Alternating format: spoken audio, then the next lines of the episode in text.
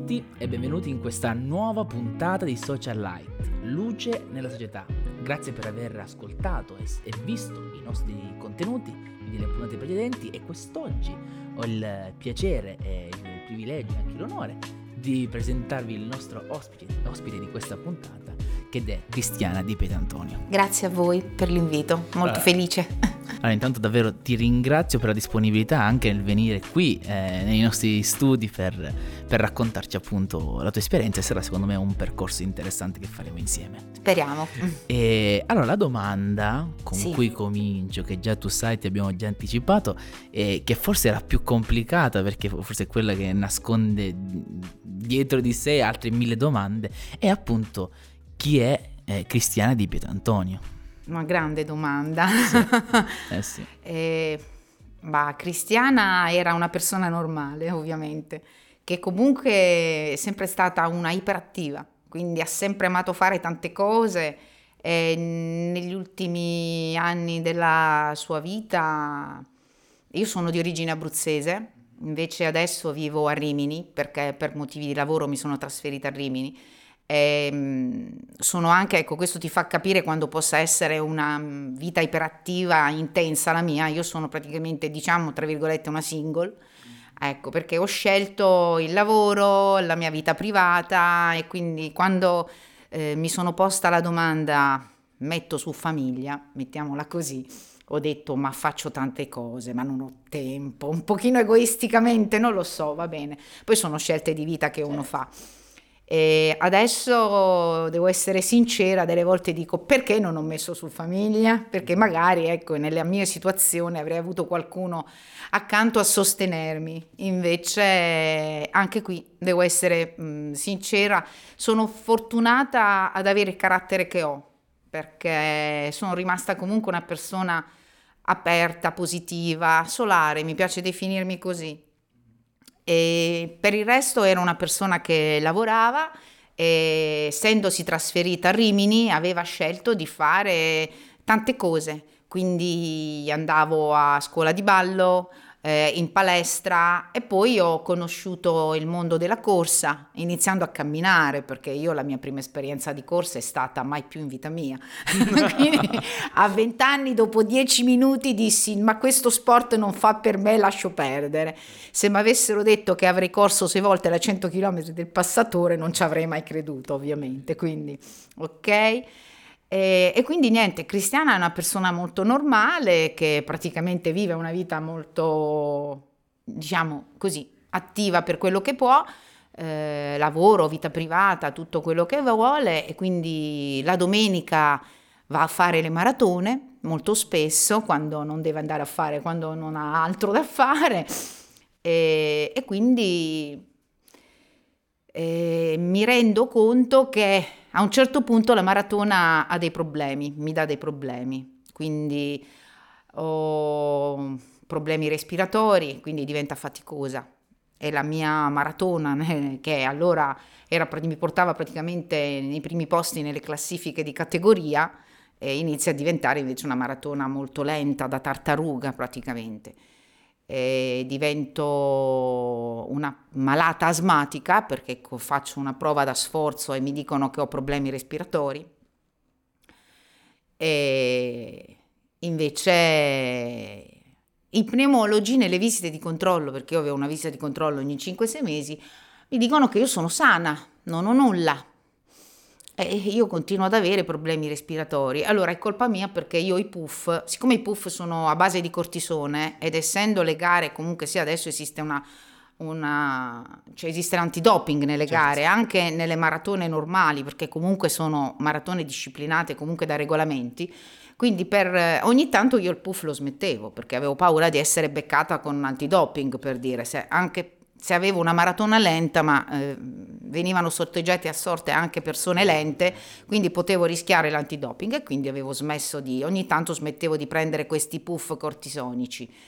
E loro dicevano che quindi era colpa mia, perché non prendevo le medicine e poi perché avevo iniziato a somatizzarlo questo affanno che mi veniva. E Diciamo che io nel 2019 eh, faccio comunque il mio sesto passatore, che è la 100 km Firenze-Faenza. E in questa gara eh, praticamente è stata abbastanza rivelatoria, perché io al terzo chilometro comincio già, eravamo quindi a Firenze, e comincio già ad avere i primi problemi respiratori. E penso tra me e me, l'ho messo, sono messa male, perché se comincio da adesso arriverò a Faenza mai ovviamente. Invece con eh, tanta forza di volontà e l'aiuto di due amici ultramaratoneti, arriviamo a, arrivo comunque sia a Passo la Colla, che sarebbe il 48 chilometro. E da lì decido, ave- da Passo la Colla poi comincia la discesa praticamente, verso Faenza, Arrivo a Faenza con gli ultimi 5 km, non mi dimenticherò mai, 10 cm d'acqua per strada perché comincia anche il diluvio, quindi ho fatto un passatore da non dimenticare praticamente. E avevo esattamente neanche, mi sa, un mesetto dopo la visita di controllo. E il pneumologo mi fa, come va? Male, io ho detto. Adesso mi dovete dire cos'ho perché mi dite che io non sono malata, ma io sono arrivata a Faenza, ho fatto 100 km faticosamente, eh, nonostante avessi già problemi al terzo chilometro, quindi non sono malata in testa perché ho la forza di arrivare a Faenza, non so quante persone si fanno una 100 km, io me li sono fatti, quindi, quindi, eh, quindi praticamente niente. L'attacco di controllo che mi viene prescritta eh, evidenzia, mm, se non mi ricordo male, 6 o 7 macchie nel polmone. Eh, macchie che vengono definite eh, BUP, cioè eh, una, bronconi, bron, no, una polmonite, eh, se non erro, criptogenica, perché non si sa da cosa possa venire fuori, in quanto io non ho mai avuto febbre, da buona maratoneta, eh, ovviamente. Esatto. Mai avuto raffreddori forti, mai avuto tosse, avevo solo questa dispnea, che però, non essendo accompagnata da questi altri sintomi, eh, non era stata subito diagnosticata. E quindi questa polmonite diagnosticata eh, inizio a curarla nel mese di novembre con dei cortisonici, quindi per questo motivo smetto di fare le maratone, perché comunque sia, avevo già deciso perché avevo visto che i problemi respiratori erano diventati abbastanza gravi e quindi praticamente mi decido che basta, basta correre, farò qualcos'altro. E quindi praticamente eh, abbiamo questa, questa diagnosticata, questa, questa polmonite, controllo a gennaio dopo tre mesi di cortisone, la pneumologa la prima domanda che mi fa è ma lei non si è curata, non ha preso i farmaci? Ho detto ma avete detto di diminuire le pillole perché io dovevo prendere praticamente per il primo mese una pillola, secondo mese tre quarti, terzo mese metà. E invece praticamente mi, mi ritrovo ad avere, dicono loro, le macchie ancora uguali, quindi la, le macchie non, sono, non, si sono diradate, non, loro erano convinti invece che massimo in cinque mesi sarebbero scomparse e quindi mi dicono abbiamo un problema perché le macchie sono qua. E la mia risposta è stata e quindi? E la pneumologa mi fa dobbiamo fare l'ago aspirato, va bene, e quindi di nuovo? Fa no perché le dobbiamo dire che l'ago aspirato può creare dei problemi, può portare delle pleure, distacco di pleura, eh, edema polmonare. Le ho detto ok, ma eh, che c'è da fare? Deve firmare perché se succede qualcosa bene, ok, firmo, gli ho detto. E quindi niente, facciamo questo ago aspirato e mm, dieci giorni dopo vengo chiamata per la risposta e sempre la stessa pneumologa mi fa neoplasia, macchie neoplastiche. E io ho riso.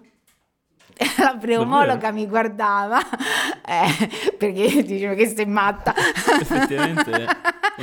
e io l'ho guardato, ho detto sono solo rido perché sono finalmente sicura che siamo alla fine di questa avventura, ho detto, perché io ho sempre detto che ero malata, sentivo che dentro di me non stavo bene, perché tanto mi conoscevo, io sapevo che era una persona che con la testa riusciva ad arrivare dove voleva, ho sempre fatto così, insomma, quindi e invece non, non riuscivo più a respirare, me ne rendevo conto, non poteva essere davvero una malattia psicosomatica, dentro di me ero convinta che non era così e quindi inizia questa mia nuova vita e mm, mi viene prescritta la PET per vedere di preciso quali macchie, oltre a quella nel quale avevano fatto l'ago aspirato, fossero neoplasie perché comunque suppongo, perché io poi non ho chiesto un granché di tutta la mia malattia all'inizio, L'ho, ho imparato e scoperto tutto poi strada facendo, mano a mano, perché io penso che le cose bisogna somatizzarle un po' alla volta. E già è stato abbastanza somatizzare il tumore. Uh-huh. e quindi praticamente vado a fare la mm, PET che sarebbe quindi l'attacco con la medicina nucleare per evidenziare quali di queste macchie fossero effettivamente tumori. Il venerdì di marzo, se non mi ricordo male, eh, ed entriamo in lockdown la domenica. Mamma mia. Quindi ho scoperto insieme che esisteva una malattia che stava facendo morire le persone, che prendeva i polmoni, e avevo il tumore al polmone, ovviamente. È un quindi, periodo facile, quindi. Sì. Eh, ho detto già che secondo me il lockdown mi ha aiutato un sacco a somatizzarla la malattia e a perché tanto eravamo tutti chiusi in casa, quindi la vita non era cambiata solo per me, ma era cambiata per tutti. Mi sono ritrovata a vivere una vita diversa. E non ho chiesto niente, non ho voluto sapere nulla, mi hanno solo detto nella prima visita eh, non hai mai fumato in vita tua sei un atleta e, e, anche il tuo modo eh, così positivo di approcciarti alle cose, sicuramente mi disse il primo oncologo, eh, sono un 30% in più di positività e eh, di riuscita nella tua avventura. Eh, non sapevo ancora allora che il tumore a polmone è praticamente il primo tumore di mortalità nel mondo occidentale. E, ehm, così come non sapevo, eh, perché queste cose, essendo poi, avendo scoperto lo IOR, l'Istituto Oncologico Romagnolo, mi sento molto legata all'Istituto Oncologico Romagnolo, sarà forse per la mia malattia ovviamente, eh, e poi perché loro sono molto vicini ai malati. Eh, io li ho conosciuti perché in lockdown loro hanno organizzato per i malati una serie di lezioni di ginnastica online ed è stato molto bello perché praticamente online erano collegate con me altre persone malate come me e quindi eh, ti senti vicina a persone che eh, sono lontane e nel momento del lockdown in cui tutti sono lontani invece avevamo persone come noi vicine, ecco, quindi... Mh. E quindi è stato un periodo in cui ho ho fatto delle cose diverse e ho pensato a quello che avrei voluto fare domani della mia vita. Un po' avevo già cominciato, perché nel momento in cui mi ero ritrovata a non poter più fare le maratone come una volta e non poter più correre perché avevo problemi respiratori, avevo deciso di passare dall'altro lato della barricata. E quindi mi ero iscritta a dei corsi da istruttore e quindi ero, tutto questo ovviamente prima di scoprire della malattia, però ero già iscritta a, come istruttore di atletica al corso da tecnico. Quando siamo entrati in lockdown, l'Emilia Romagna ha mantenuto il corso e siamo andati via Zoom abbiamo fatto via Zoom l'esame, in diretta via Zoom lo stesso, quindi con microfoni e telecamere accese e via Zoom in diretta abbiamo fatto sia lo scritto che l'orale quindi nel giugno del 2020 ho preso il patentino da istruttore, il primo livello da istruttore tecnico FIDAL. Diciamo una vita davvero iperattiva comunque, non sì, ti fermi mai. ho fatto, ta- cioè nonostante non potessi fare tante cose ho cercato di farne altre, sì. Mm-hmm. Senti, io eh, mi piacerebbe anche eh, che raccontassi un pochettino a chi ci ascolta anche quello che era cristiana prima della malattia. E, ehm, tu ci hai raccontato appunto questa iperattività, questa voglia di fare, eh, un po' ce l'hai accennato, ma da dove è venuta questa voglia di maratone, di correre? Allora, Perché non, penso, non, no, non, era una cosa che... No, è, una cosa molto strana. Allora, praticamente io quando sono arrivata in Romagna, la Romagna lo sappiamo tutti, è la patria delle discoteche. La Romagna, Rimini e Riccione è la esatto. patria delle discoteche, esatto. ovviamente. E quindi mi sono iscritta invece ad una scuola di ballo, più, mm-hmm. oltre alla palestra ero iscritta ad una scuola sì. di ballo e ho imparato il latinoamericano, ho iniziato a imparare il latinoamericano, vabbè ma parliamo 17 anni fa, quindi adesso l'ho imparato, allora no. E, e in una discoteca eh, ho conosciuto una persona che mi ha invitata a ballare e che mi ha detto che lui era anche uno, una persona che camminava e correva, praticamente correva, però il suo gruppo, che si chiama GPA San Marino, eh, perché io comunque avevo rapporti di lavoro con San Marino, eh, che è vicinissima a Rimini sì, ovviamente, sì. e, e il suo gruppo andava anche a camminare, c'erano persone che camminavano e persone che correvano. E quindi praticamente a loro ho detto, bene, se si tratta di camminare va bene, se si tratta di correre no, assolutamente no. E quindi praticamente grazie a questa persona entro nel gruppo della GPA San Marino. Inizio questa carriera da camminatrice un pochino più assidua perché comunque ogni tanto mi piaceva andare a camminare anche per conto mio e che ne so, quando andavo al mare facevo una passeggiata di un'ora sulla spiaggia senza problemi, oppure magari delle volte se c'era eh, delle strade abbastanza libere andavo a fare una passeggiata quando se avevo un'ora di tempo dal lavoro.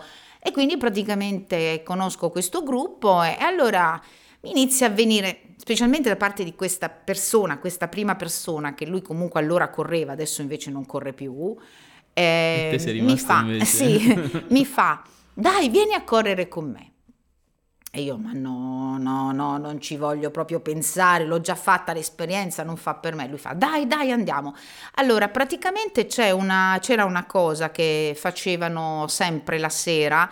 Il venerdì sera facevano, eh, sul, eh, quando era primavera, eh, sì, sì, estate, facevano, ah, adesso non facciamo pubblicità a nessuno, però eh, c'erano praticamente delle corsette di 6 km che si organizzavano in merito a dei, degli eventi che c'erano nel, nel circondario e quindi si andava mm, a fare questa camminata corsa, quindi c'era chi camminava e chi correva.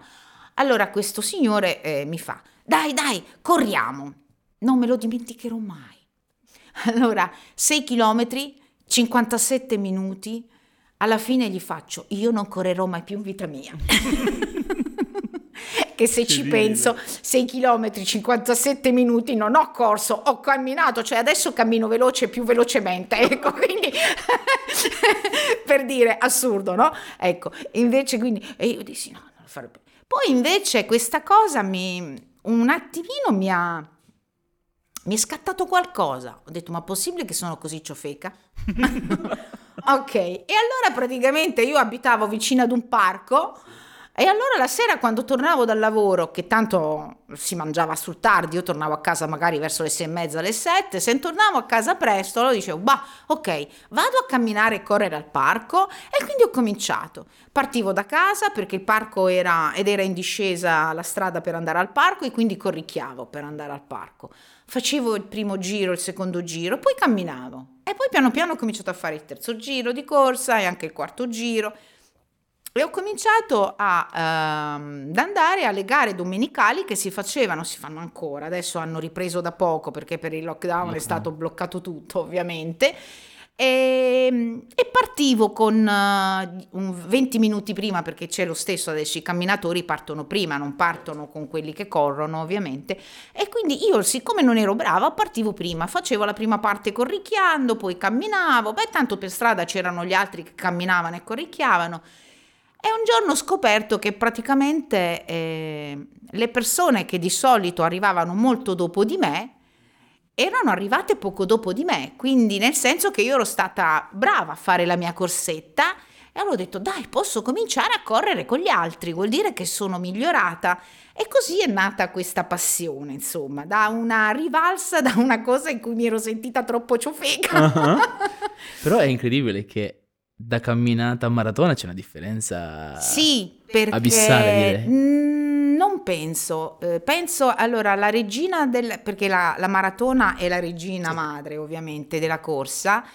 Io ho iniziato a corricchiare ovviamente eh, gare da 10 km eh, e poi ho fatto la mia prima 21 con uh, tanta sorpresa di tutti perché era la mia prima 21 e l'avevo corsa senza allenamento e senza niente in due ore e qualcosa. Ed è un buon tempo per una persona che non è allenata, una 21 km, anche perché è una grande distanza anche la 21. E, ehm, e quindi praticamente poi col supporto di qualche altro maratoneta che invece mi, sapendo che facevo le 21 mi fa dai, dai, alleniamoci insieme, prova a fare la maratona. Quindi poi diventi, ti scatta qualcosa, no? Così come, come eh, i primi sei chilometri andati a male mi hanno fatto scattare la voglia di cominciare a correre, poi quando cominci a vedere che puoi avere, allora dici, ma dai, ci provo, ma dai, ci provo. E quindi praticamente ti, ti, scatta qualcosa dentro quando entri in questo mondo. Niente, quindi è qualcosa che ti scatta piano piano dentro e tu decidi di. Poi facendo le maratone ho conosciuto un mondo strano.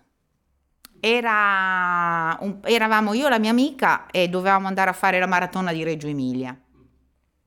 E allora ci avevano, ci avevano detto che partiva da Rimini un signore che si chiama Alfio, con un altro signore che si chiama Osvaldo, e avevamo chiesto il passaggio per Reggio Emilia a loro due. Mentre eravamo in macchina con loro, questi due signori parlavano del fatto che loro avevano 200 maratone. Io e la mia amica, io ne avevo boh, 7-8, lei ne aveva ancora meno di me, 2 o 3. Cioè, sentir parlare questi qui che avevano 200 maratone per noi erano dei, degli dei. e abbiamo detto, scusa, ma quante maratone avete? e lo fa. E allora abbiamo scoperto che esiste un mondo che si chiama super maratoneti e i super maratoneti sono le persone, agli inizi quando l'abbiamo scoperto noi eh, ci volevano 100 maratone per entrare nel club dei super maratoneti. Poi invece strada facendo è stato abbassato perché c'era praticamente una distinzione qui in Italia, nel resto no, è sempre 100 per gli uomini e per le donne. E però io ti voglio chiedere, qual è stata l'emozione eh, del tagliare il primo traguardo della prima maratona? Che, ah, che primo... non me ne dimenticherò mai. È stata la maratona di Roma del 2011. E, e, poi tra l'altro ho smesso anche di correre per un anno e mezzo. Sì. sì. E ho fatto praticamente Roma nel 2011 e doveva essere un, una 30, doveva essere un lungo in previsione che tre settimane dopo avrei corso anche la maratona di Parigi. Ok? Eh, quindi mi metto questo pettorale e comincio la maratona discretamente. Arrivo a 30 km, perché quello era il traguardo, in 3 ore e 10. Buono, ma allora ero brava, ripeto, avevo la maratona, allora sulle gambe ce li avevo i chilometri. E, e dico, bah, che fo? Mi fermo? E poi dico, bah, no, dai, proviamo, arriviamo a 32 e poi arrivo a 32, però anche allora non avevo proprio 30 km, infatti provavo i 30, ne avevo 25 sulle gambe, una cosa del genere, quindi già 5-6 km in più cominciano a sentirsi sulle gambe quando non li hai. Eh. Anche perché poi le avevo corso comunque come gara, anche perché una particolarità delle gare è che non ti rendi conto del tempo che stai facendo, perché non sei in tuo allenamento nel quale segui il tuo ritmo, no, ma mm. segui il ritmo di quelli che stanno correndo insieme a te, quindi non ti rendi conto che stai andando più forte di quello che di solito fai in allenamento, ovviamente. Quindi, eh, però al 32 chilometro davanti a me vedo una maglietta, perché io ero andata con un gruppo che era partito con il pullman da Rimini, una maglietta che era di Savignano, che è un paese vicino Rimini, e allora dico adesso lo vado a prendere e quindi comincio a, a puntare la maglietta e la raggiungo. Raggiungo questo atleta che era un signore e gli faccio ciao e lui mi fa ma che ci fai tu qua? Perché non se l'aspettava ovviamente, nessuno si certo. aspettava che io fossi ancora in gara e poi fossi lì con quel tempo ovviamente, ero, non ero pro- preparata. Ho detto, eh, boh, sto provando a vedere se riesco a fare di più di quello che avevo preventivato.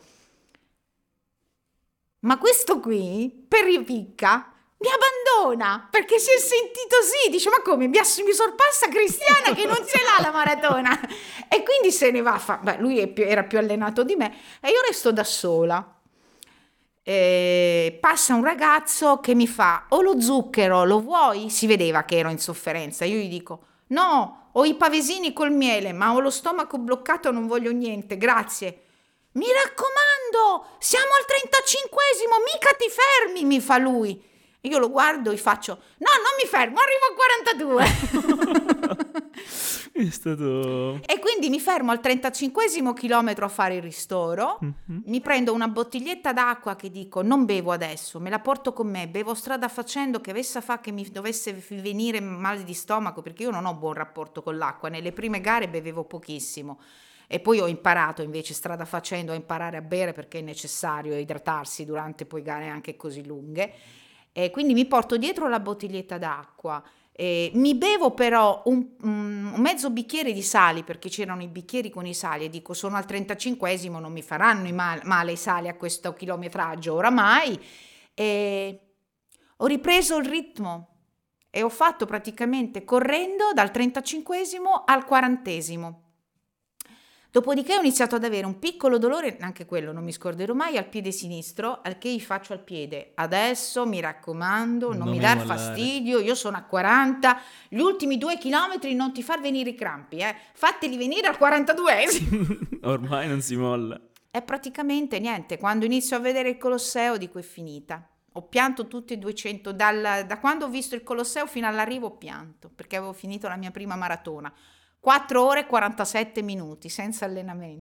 Mm-hmm. Questa è l'emozione più grande. O ci, o ci, sono state tra le 150 qualcuno che ti ha emozionato di più? Eh, sicuramente finire il passatore. Anche lì, passatore è la famosa 100 km. Eh, anche lì, finisco il passatore che non avevo più le gambe praticamente, non, 15 ore e 40, è stata malissimo ho fatto praticamente 40 km con la dissenteria, quindi da dimenticare. E, ma capita molto spesso in, in, gare così faticose che ti senti male in qualche modo assolutamente. E, e quindi quando sono arrivata alla fine del passatore ho detto basta, io smetto di correre, non farò più una maratona in vita mia. Ma sempre comunque ti trovi a dire queste cose, basta fine. Sì, ma... ma è una cosa che dici mm? sempre, mm-hmm. ma poi passa, passano i dolori e ti rendi conto che hai fatto una cosa che non ti saresti mai aspettato e ti scrivi subito alla prossima maratona, alla prossima gara, eh sì, è così. Eh. E diventa una malattia, ecco perché esatto. esistono i super maratoneti. Anzi, ho un amico di Rimini che comunque ha corso 24 volte il passatore e altre, e altre 100 ovviamente perché lui mi sa che ha in carriera quasi 500 maratone, adesso ha compiuto se non ero 78 anni ed è stato un mio compagno di avventura, noi siamo partiti insieme mi sa se non ero quattro volte da Rimini per andare a Firenze eh, a fare il passatore, quindi perciò quindi è stato un mio grande compagno d'avventura e lui ha coniato un termine che si chiama maratonite. Ah sì? È interessante come termine. Eh? Sì, mi piace molto anche a me, anche perché adesso che non le faccio mi rendo conto che effettivamente è una malattia. ok, ci fermiamo qui per questa prima parte dell'esperienza eh, di Cristiana di Pietantonio eh, la ringrazio per essere stata qui con noi e vi invito anche a, a, seguire le puntate precedenti e quelle che verranno con nuove esperienze, nuovi spunti di riflessione che ci fanno sicuramente del bene.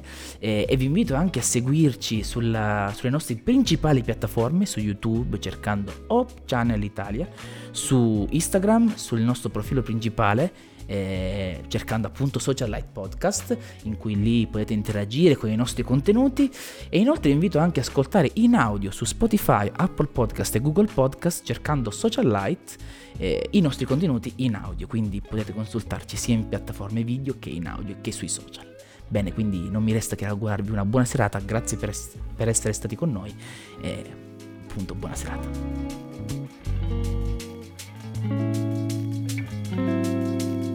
Bye.